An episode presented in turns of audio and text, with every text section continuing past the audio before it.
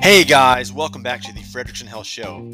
I'm your host, Dr. Robert Fredrickson. Have you ever wondered about how to build muscle while fasting? What is autophagy? What is this cell recycling mechanism? And how can we maximize it to its fullest potential? In this episode, we are interviewing Siim Land, who is the author of The Mineral Fix, The Immunity Fix, among others. We're going to talk all about his journey into how he became a best-selling author, how he maintains a lean physique with muscle while also fasting, and we also talk about some of the key minerals that he mentions in his book. So if you're interested in these subjects, this is an episode you don't want to miss. Check it out, and also feel free to subscribe and share with a friend if you found beneficial. As always, we'll see you in the episode.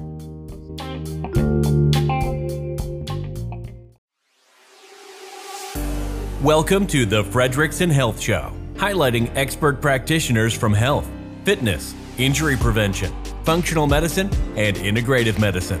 If you are into upgrading and optimizing your health, this podcast is for you. This podcast is for educational purposes only and not intended to be used as personalized medical advice. And now, here is your host, Dr. Robert Fredrickson.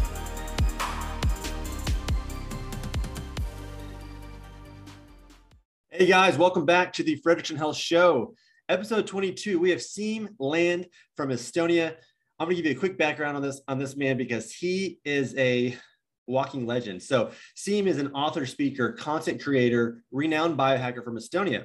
Despite his young age, he's considered one of the top people in the health and optimization community with thousands of followers worldwide. Siim has written books like The Metabolic Autophagy, Stronger by Stress, The Immunity Fix, in addition to the Mineral Fix.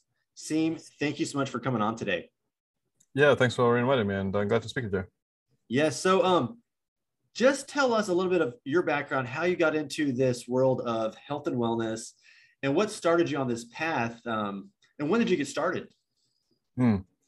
Yeah, I think. Well, I started uh, around uh, maybe like after after high school. I um, basically enrolled in the military, where I uh, just you know was focused mostly on like physical uh, fitness and uh, mental toughness and those kind of things. And after the military, I you started to take it more uh, seriously in terms of trying to just uh, yeah optimize my health and performance uh, more more thoroughly. And um, I kind of stumbled upon this idea of uh, biohacking um, in university um, when I was like maybe I like 20 years old, 19 years old, something like that. And uh, yeah, it kind of stuck with me of uh, just wanting to uh, learn more about it because it's you know interesting.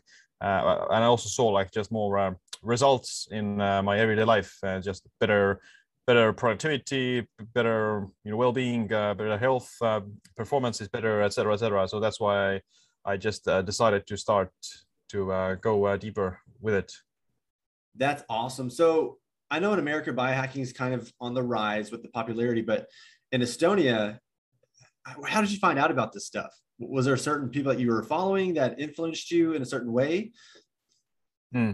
Well, um, you know, the internet is still uh, worldwide, so uh, we can we can find all the information about like American biohackers as well uh, from every anywhere. And I did, I think, I think the first kind of uh, people I did um, hear the idea of uh, biohacking from where uh, probably like Dave Asprey uh, from different interviews. Um, so I started listening to his podcast. Then like Ben Greenfield for sure, and yeah, like more all these different kinds of people. Dr. Dom, Dominic D'Agostino was the, like the first guy I heard of ketosis about. Uh, but yeah, like uh, they do have uh, some things in common in terms of like just health and optimization. I love that. And so, for your military background, is it a full four-year term like it is over here? Is it different in Europe? No, no, it's uh it's like a basically just a um, like a mandatory service, civil service uh, for uh, eight to eleven months, and you're doing it uh, just you know like just to prepare for like the emergency cases, so to say, to prepare the civil civil uh, people. Uh, so it's I wasn't like a professional in terms of uh, that. Um, you know, yeah. So it was I was like yeah, not, not like an entire entire term. Cool. Is is it mandatory over there? Is that voluntary? It is like mandatory in Estonia at least, um, and um, yeah, like most most uh, or like some people uh, can't go or something, but yeah, like most uh, most the men uh, from 18 to 27 is the age gap that you have to kind of uh, go through. So that's mandatory. If you live in Estonia, you have to go through your eight to 11 month term. Yeah. Yeah. Okay. Interesting. That's very cool. Are, were you born and raised in Estonia? Yeah. Yeah. Yeah. I'm um, living in on this uh, island in the Baltic Sea, and uh, yeah, like born here and uh, living here as well. So all my life uh, here, here almost, almost all the time. That is awesome. You're my first guest from Estonia, so thank you so much for coming on today. So, at what point in, I guess, your life or your career did you decide that you wanted to go full force into health and wellness, into this world of biohacking? Hmm. Um, well, um, I don't know, like a full force, but uh, I started to first uh, use it as a like a like a profession or something like that uh, in my let's say second year in college, and uh, when I started my blog. Um, so I started to write about uh, different kinds of things I was doing, like you know, fasting, ketosis, exercising, meditation, different kinds of supplements, and those things um, to kind of broadcast it. And from there it uh, kind of grew into my uh, youtube channel as well. I wrote a few books on um, maybe like yeah like i became quote unquote it became like a living uh, when i wrote a few books on ketosis and i started to sell them on amazon. That's when i kind of shifted into doing it as a like yeah professional thing but i actually decided to do it before that so uh, like um, in the bef- bef- before my um, before my third year in uh, college I uh, was an exchange student in the UK, and I didn't want to like uh, get a job during the summertime, like uh, usually students do, because I wanted to like you know focus on my blog and uh, focus on my content creation and uh, books and th- those things. So yeah, like like yeah, that's that's when I decided to go uh, head first, like full in uh, with this thing. That uh, yeah, I'm not gonna go to a job. I'm actually gonna just you know kind of burn my boats in that sense, essence and try to make a thing out of it. I love it. So you're a so you're an entrepreneur who was very passionate health and wellness, started writing blogs, started doing books, and then it just kind of turned into this whole, uh, I guess, Siim empire, right? So that's awesome. So as you were, I guess, young and learning different strategies for health and wellness and, and biohacking, you know, how to make things more efficient. Um, what were some of the first things that you learned that were very helpful, and what, what were some of the things that you learned or tried that weren't that helpful and you wish that you didn't waste time on those things? Mm-hmm. Um, well, uh, the first uh, biohack that I did uh, try was uh, like uh, intermittent fasting, I think, uh, because um, yeah, I just uh, heard about it from the context of uh, fitness and weight loss. Uh, so it was like um, some people said it was like just easy way to uh, lean down and um, basically get fit or like you know lose body fat with.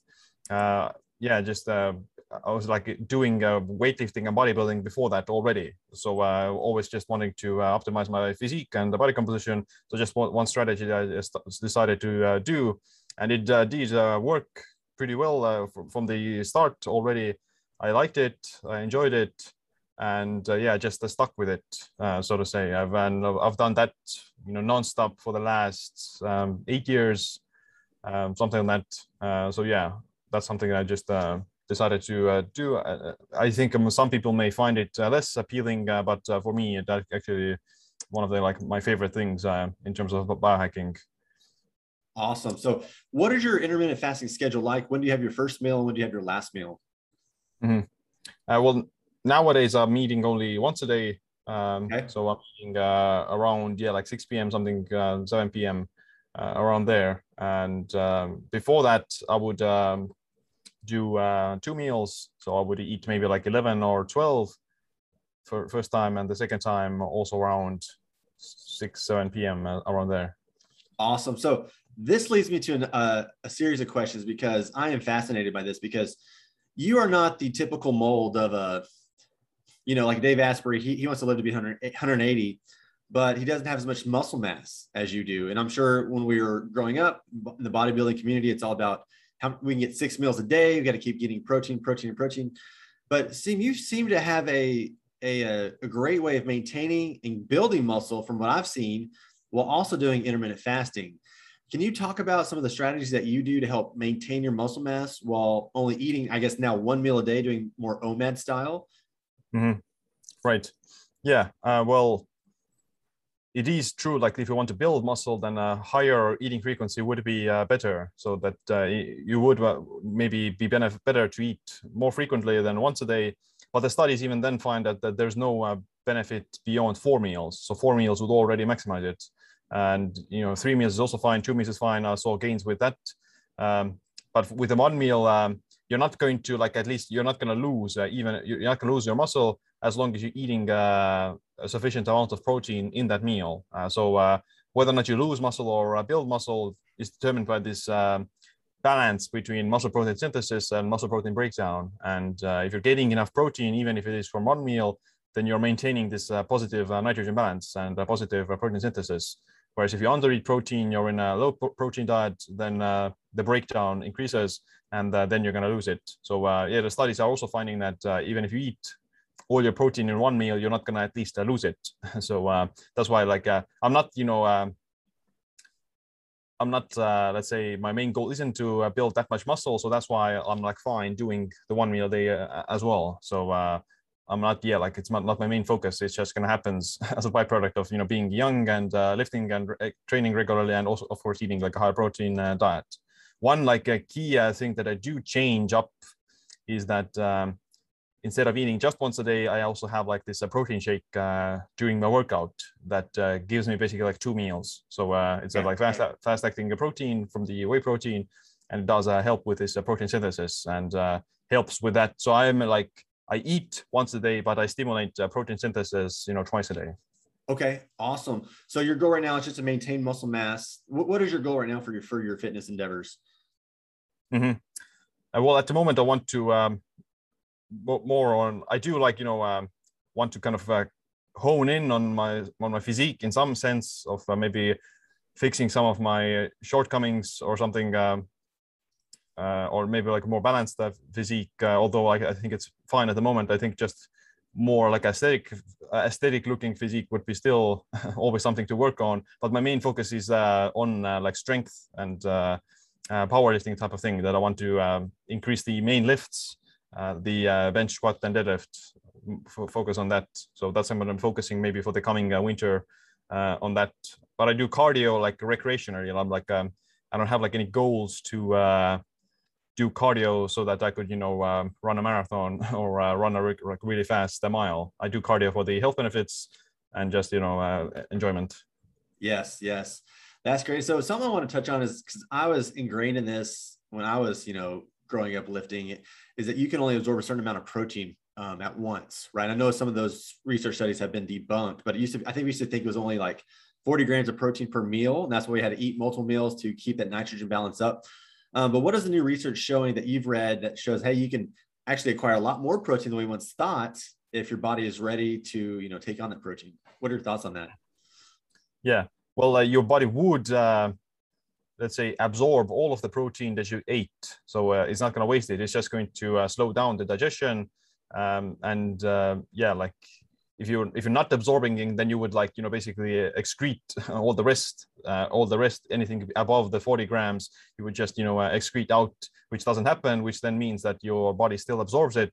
It's just you know does it maybe like over a slower time and uh, you know yeah it happens later. The, the idea behind eating this several times a day and that you can only uh, absorb uh, 40 grams 30 grams per meal is that uh, it takes or the threshold for maximizing uh, protein synthesis from uh, one meal is around 30 to 40 grams so if you're eating uh, 50 grams then you're not going to see additional increase in muscle protein synthesis so it caps out at this 30 to 40 gram mark 30 is probably more more accurate for that so yeah that's why eating it um, more spread out would help you to spike the protein synthesis again. And every time you spike the protein synthesis, then you're uh, promoting uh, muscle anabolism and muscle growth. So if you're like really trying to build muscle really fast and uh, a whole lot of mass, then maybe eating more frequently would help with that. Um, but yeah, like you can still eat, you know, as as much protein per meal as you as as is your daily goal. Uh, it's just to happen um, at a different rate. That's awesome. I, I appreciate that info. Um, do you have a certain, you know, grams of protein that per body weight that you like to accomplish? You know, say for instance, uh, one person might say you need to get one gram of, of protein per per body weight. So another person might say it might be 0.6, might be 0.8. What is your recommendation for someone who's maybe trying to build muscle or maintain mm-hmm. muscle? Yeah. Well, the uh, research has found uh, pretty like established now that the uh, maximum uh, amount that you, that you that you can optimize is like 0.8 grams uh, per pound of uh, lean body mass, and uh, that's you're not going to see like any additional benefits uh, beyond that. So like 0.8 to 1.0 grams is somewhere like where most uh, say fitness and uh, bodybuilders would aim aim for, and that will be, that will like maximize the the muscle building effects from that. in in some studies where they eat more like 1.2 and 2 grams of protein per body weight then you don't see additional muscle growth, but they do see additional fat loss uh, from that, or a, bit like leaner leanness, uh, because uh, basically like the extra extra protein just gets uh, wasted away, or like not wasted away, but your body just burns uh, that many more calories for digesting protein. So if you're eating uh, 2.0 grams per pound of body weight as protein, and you're still at a, like a moderate calorie intake, then um, mo- most of those calories from the protein are going to be wasted away for energy production or heat. so yeah, compared yeah. to something compared to if those calories came from uh, fats or carbs then that uh, the uh, burn off effect would be much uh, slow much lower yeah and i guess if you're eating that much protein you can't you don't have enough you probably have enough more calories left in the day to eat a lot of fat so you're actually going to eat less calories throughout the day effectively yeah. losing weight um, but yeah so that, that's good to know because we used to think that you needed a lot more protein than what you did pro- you know than what you just said to gain muscle so if you are 200 pounds all you need is 160 grams of protein based on that 0.8, right? So that's mm-hmm. all. So yeah. I know you're big into fasting for health health reasons. Um, can you talk about those health reasons like autophagy, the importance of autophagy, and why you think more people should realize the importance of this cellular repair process that we need to optimize in our daily lives? Mm-hmm. Yeah, the autophagy uh, translates into uh, self-eating, and uh, it's this process where your cells are recycling themselves from different kinds of debris, old material, broken mitochondria, waste, and zombie cells, and just junk. And um, in the process, you know, the cells, the healthy cells, uh, their their their functioning improves. They have less inflammation. You experience less inflammation, uh, better just health uh, as a result of that uh, it does have like some um, anti-aging effects in uh, proposedly, um, and uh, it's just that the, with, with fasting, it's uh, it's not the only way to like activate autophagy. That's kind of a one mis- misconception that you need to fast to uh, have these effects. Um, there's like exercise does it as well. The sauna, uh, different kinds of uh, nutrients, uh, compounds, uh, they have this effect. But yeah, like autophagy is just this uh, beneficial, um, like a cleaning cleaning house uh, process. Right. And we go through autophagy every day. When we go to bed, we're going to go through some, some degree of autophagy. But yeah. when you're trying to do more intermittent fasting or using things like the sauna, um, you're actually inducing more of that. And so I know that when you are going through more of autophagy, you're having less mTOR, right? And that's kind of part of uh, what you do. It's part of your cycle. Uh, but you also manage mTOR very well because you are able to maintain muscle and also be able to only eat one meal a day, which is pretty unique for a lot of people. So, um, I want to switch gears a little bit. I want to talk about the, the books that you've wrote. One was your first book. Was that the um, was that the uh, metabolic stronger by stress, or was that the immunity fix? Hmm. That, which one was yeah, your first one? Right. Well, actually, the first one I wrote was uh, in in in in in the second year of college. So. Oh, wow. Uh, right, right, yeah. So that that's actually I'm not like it's not on sale on sale at the moment. Um, uh, it, wasn't uh, like a health book, or it was like it was more like a personal development book, and um, it was just this collection of different principles of um, you know how do you um, improve yourself uh, both physically and mentally, how to achieve self mastery and uh, that kind of things. So it's but yeah, it's not like uh, on sale at the moment uh, because I, I would maybe like just want to update you know the information there. but yeah, like that was the first one that I wrote in my um, second year in college during the uh, between the second and third year during the summer that's where i wrote uh, a few other uh, let's say keto books um, keto books on like how to do uh, keto bodybuilding keto fasting um, and uh, different kinds of these variations of the keto like uh, targeted keto cyclical keto and that sort of thing. So those were maybe three or four of them four or five something like that. And the first kind of a bigger the one that I'm known for the most at the moment is like the metabolic autophagy book, which I wrote in uh, 2019, and uh, then I wrote the Stronger by Stress in last, year, summer 2020, uh, with with Dr. James DiNicolantonio. I wrote the Immunity Fix uh, in fall 2020, so uh, last year, and the Mineral Fix came out in uh, late, yeah, late late February or early March this year. Wow. So let us know how long it takes to write a book and how much free time did you have during this process and how did you eliminate distractions? Because I know book writing is definitely a, uh, a big task. Hmm. Right. Uh, well, um, usually I've written, uh, well, the Stronger by Stress book I wrote maybe in like uh, two and a half months. No way. uh, the uh, the immunity fix I wrote uh, with uh, James uh, also uh, maybe in uh, again uh, maybe two months or so and uh, the mineral fix took a bit more maybe like three months. And the metabolic autophagy book also took maybe two two and a half months or two months something like that.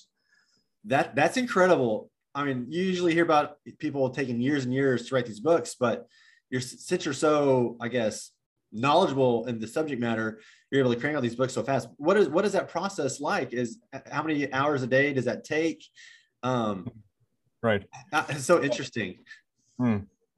Yeah well um if i am uh, you know deciding to write a book then uh, it becomes like my main thing that i do.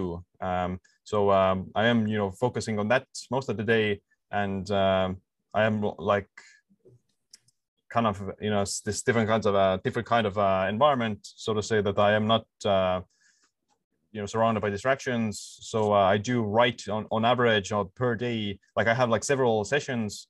I'll write maybe four hours in the morning uh, until noontime. I'll take a small break and I'll write again maybe like two to three hours in the afternoon. So per day, I'll write maybe seven to eight hours if I am like in this uh, book book writing mode. Um, and uh, yeah, during the process, I am just not distracted by other things. And uh, yeah, just uh, I do like it's not all the information is not in my head immediately, but I do have like a at least like a background uh, understanding of what I'm going to write.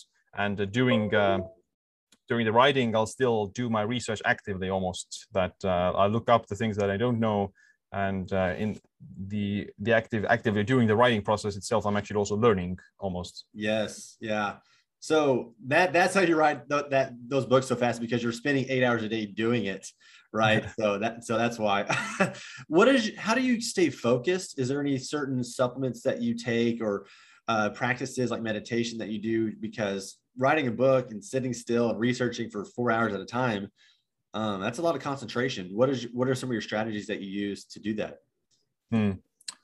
uh, well um, in the past i would uh, you, mostly i would do uh, like meditation that helps for sure with uh, concentration and uh, self-control and awareness uh, at the moment, I'm not doing that, at least not in the morning. Um, I don't take like any uh, supplements for nootropics. Um, I don't drink like coffee in the morning either. No in the coffee. morning, I, yeah, not, not, not until like uh, noontime when I'm okay. taking a break, I'll drink some coffee. Uh, but uh, yeah, like in the first uh, half of the morning, um, I'm not. So uh, I'll just you know wake up and start writing. And um, I think well, focus is just like a skill, like any other it's a learnable skill. Uh, you can build it, and you build it almost like it, with every decision, uh, every moment of the day. You are building, you know, some sort of pathways in the brain. And uh, if you're teaching yourself to be distracted and uh, let your mind wander or uh, get uh, not focused, then that's how your brain is going to build itself because it thinks that it's how it's supposed to be. Whereas if you do the opposite, you you know, by, by this time, I think I've just, you know, built uh, these deep neural pathways in my brain that uh, focus is just uh, like a habit and uh, very easy to do.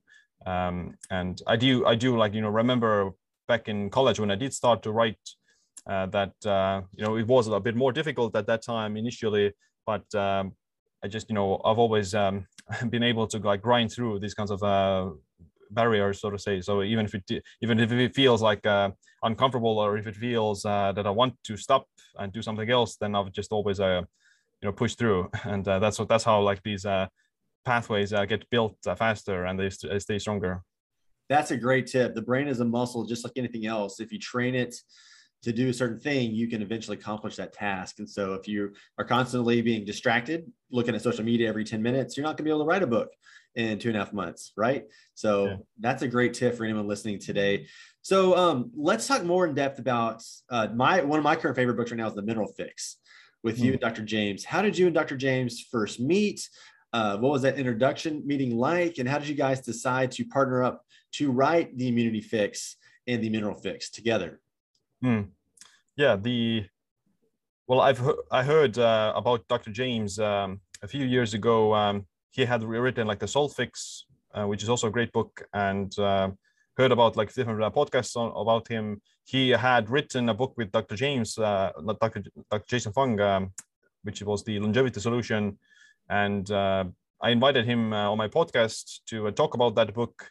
Um, after that, he actually like well he saw that i had written also the metabolic autophagy book.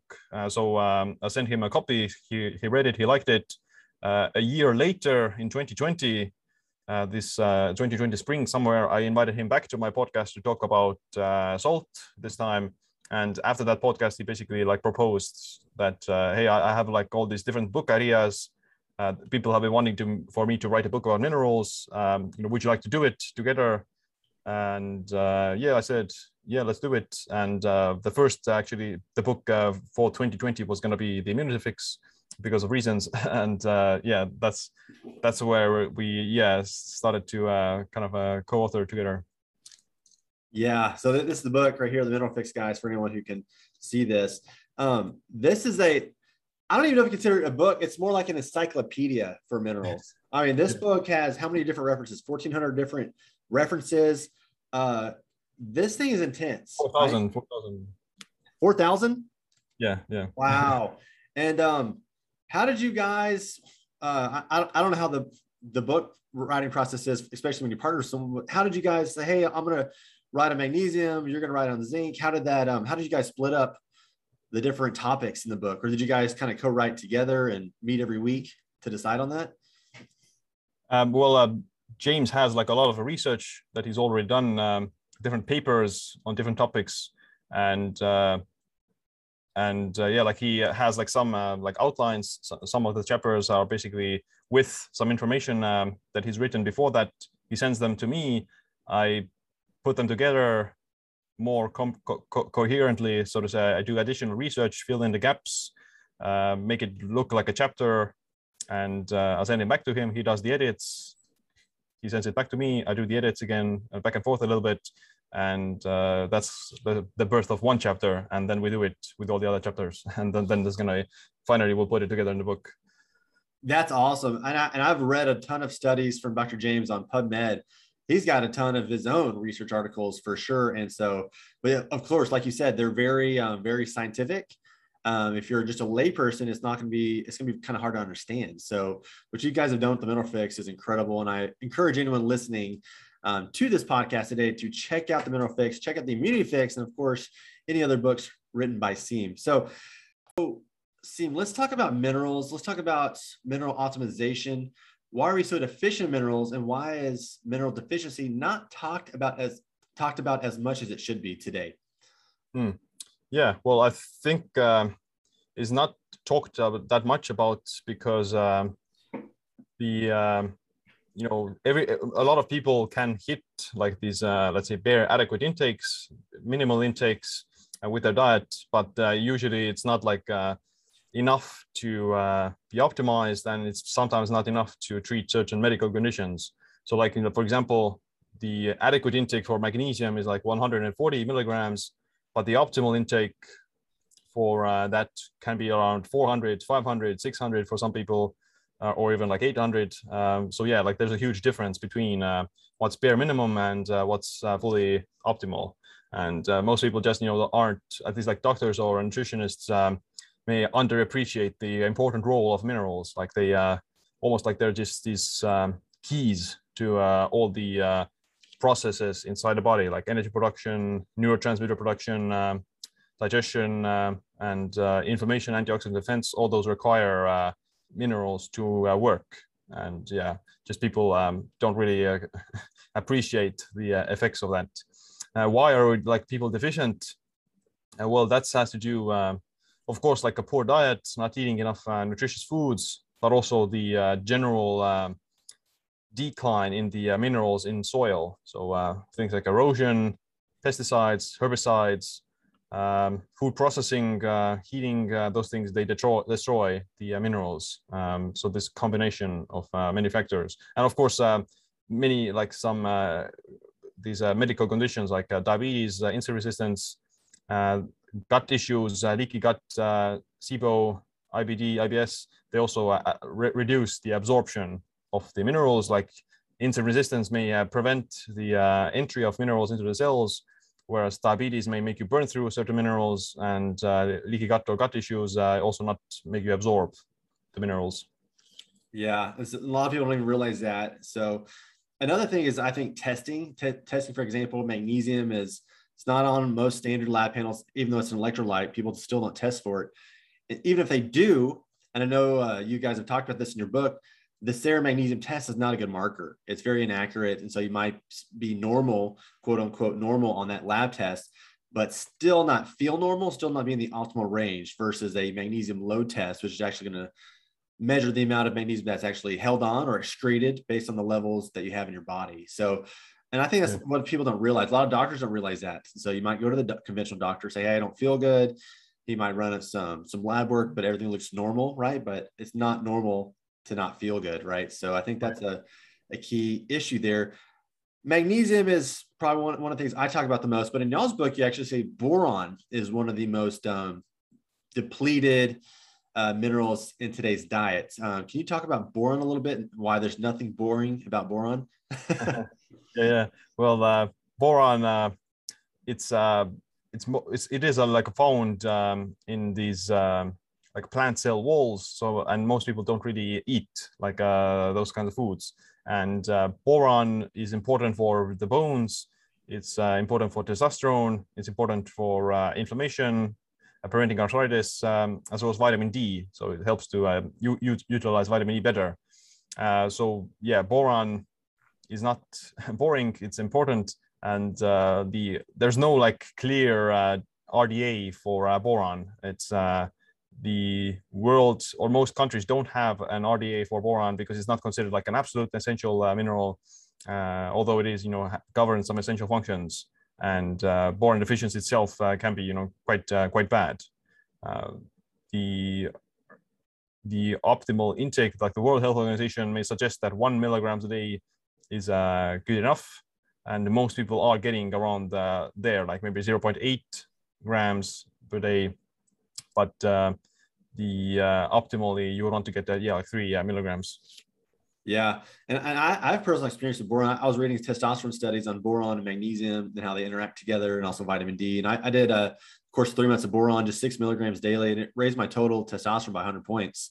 Mm. I know it's anecdotal. My free testosterone also bumped up, I think, by 25 points. So pretty substantial just from a natural mineral, right? Um, so other other minerals that you'd like to talk about besides uh, magnesium, I, we could talk about magnesium probably this whole podcast. Uh, but anything else that you'd like to supplement? Maybe you think more people should look at either getting from their diet, and if they're not getting from the diet, getting from mm-hmm. supplements. Mm-hmm. Yeah, well, one of the interesting ones uh, that we talked about was uh, chromium uh, so uh, chromium is uh, important for glucose disposal and insulin production. So it's chromium, chromium supplementation has been found to be effective for diabetes type 2 and insulin resistance.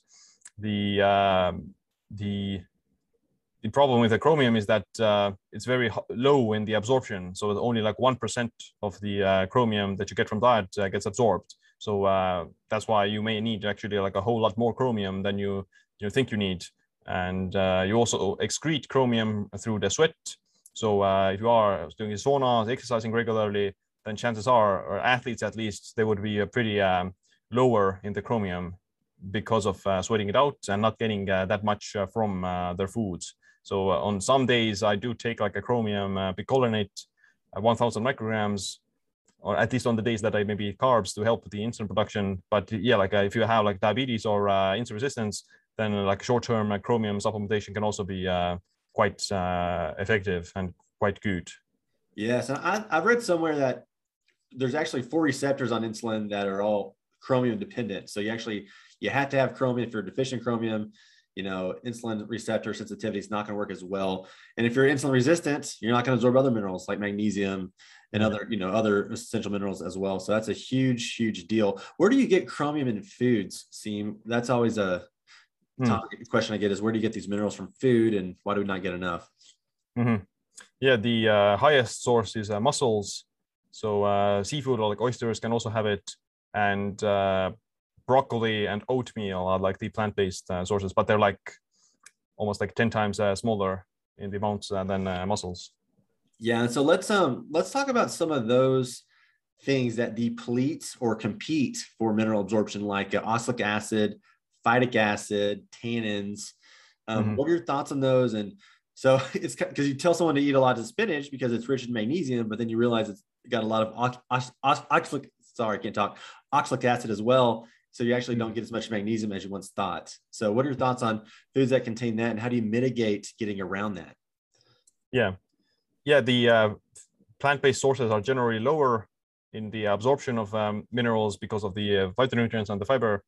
Um, general like I don't think that even if there even if it is like maybe 20% reduction in the absorption of the minerals it's never it's not going to be like zero. So you're still getting some of them. You just have to be eating maybe a little bit a bit more uh, and uh, yeah you can still get your uh, minerals uh, from uh, plant-based foods as well. You just have to maybe uh, be careful with more of the food choices and um, yeah it's it's yeah like you're not really never gonna be zero. And you know on a western diet uh, if you're eating, let's say, a good healthy diet, a whole foods based diet, then you this the, the um, vast quantity of foods themselves will cover your uh, at least like the majority of the minerals um, in the RDAs required. So uh, you may be deficient in some, like uh, maybe chromium or magnesium or boron, uh, but you can still get most of them uh, if you're eating like a decent diet.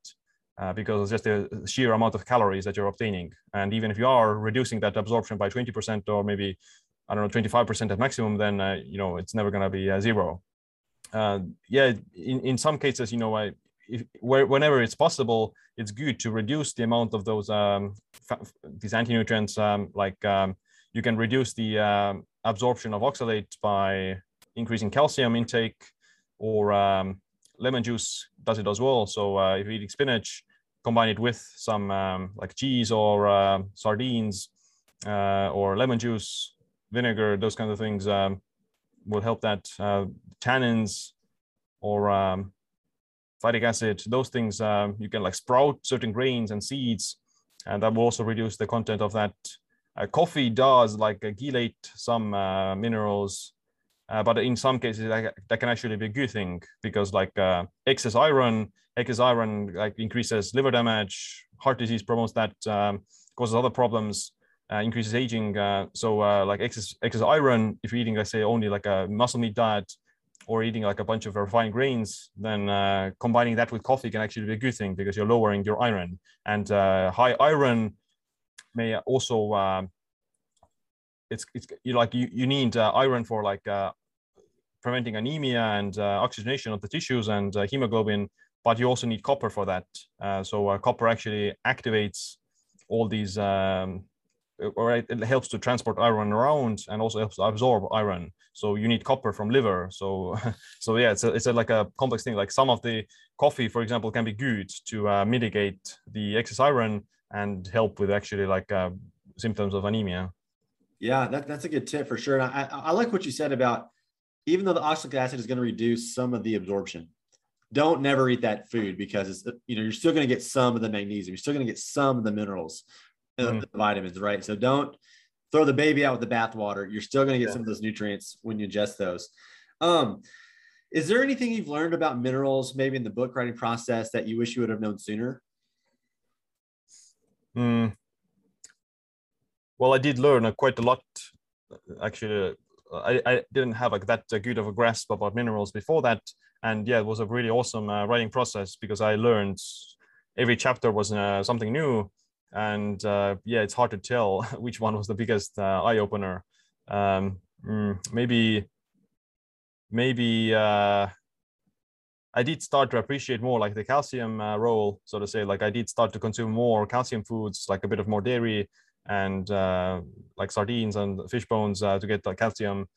um, because yeah, like if you're eating because like the, one of the biggest only sources of calcium are like dairy and uh, fish bones or some those kinds of things. And I didn't have like I, I stopped you know consuming dairy on a regular basis a few years ago, but I start to like reintroduce it a little bit now just to get uh, more calcium and to prevent like uh, osteoporosis or uh, bone like bone frailty later in life. I do have like uh, some bad genetics for uh, osteoporosis, so it's just like a precautionary measure. Yeah, that's great. I love that tip. Um, was there? Have you ever tested your mineral intake on a blood test or you know or RBC or hair test? Uh, do you have any thoughts on uh, mineral testing or vitamin testing in that regard? Yeah, well, um, not recently. I haven't taken uh, that.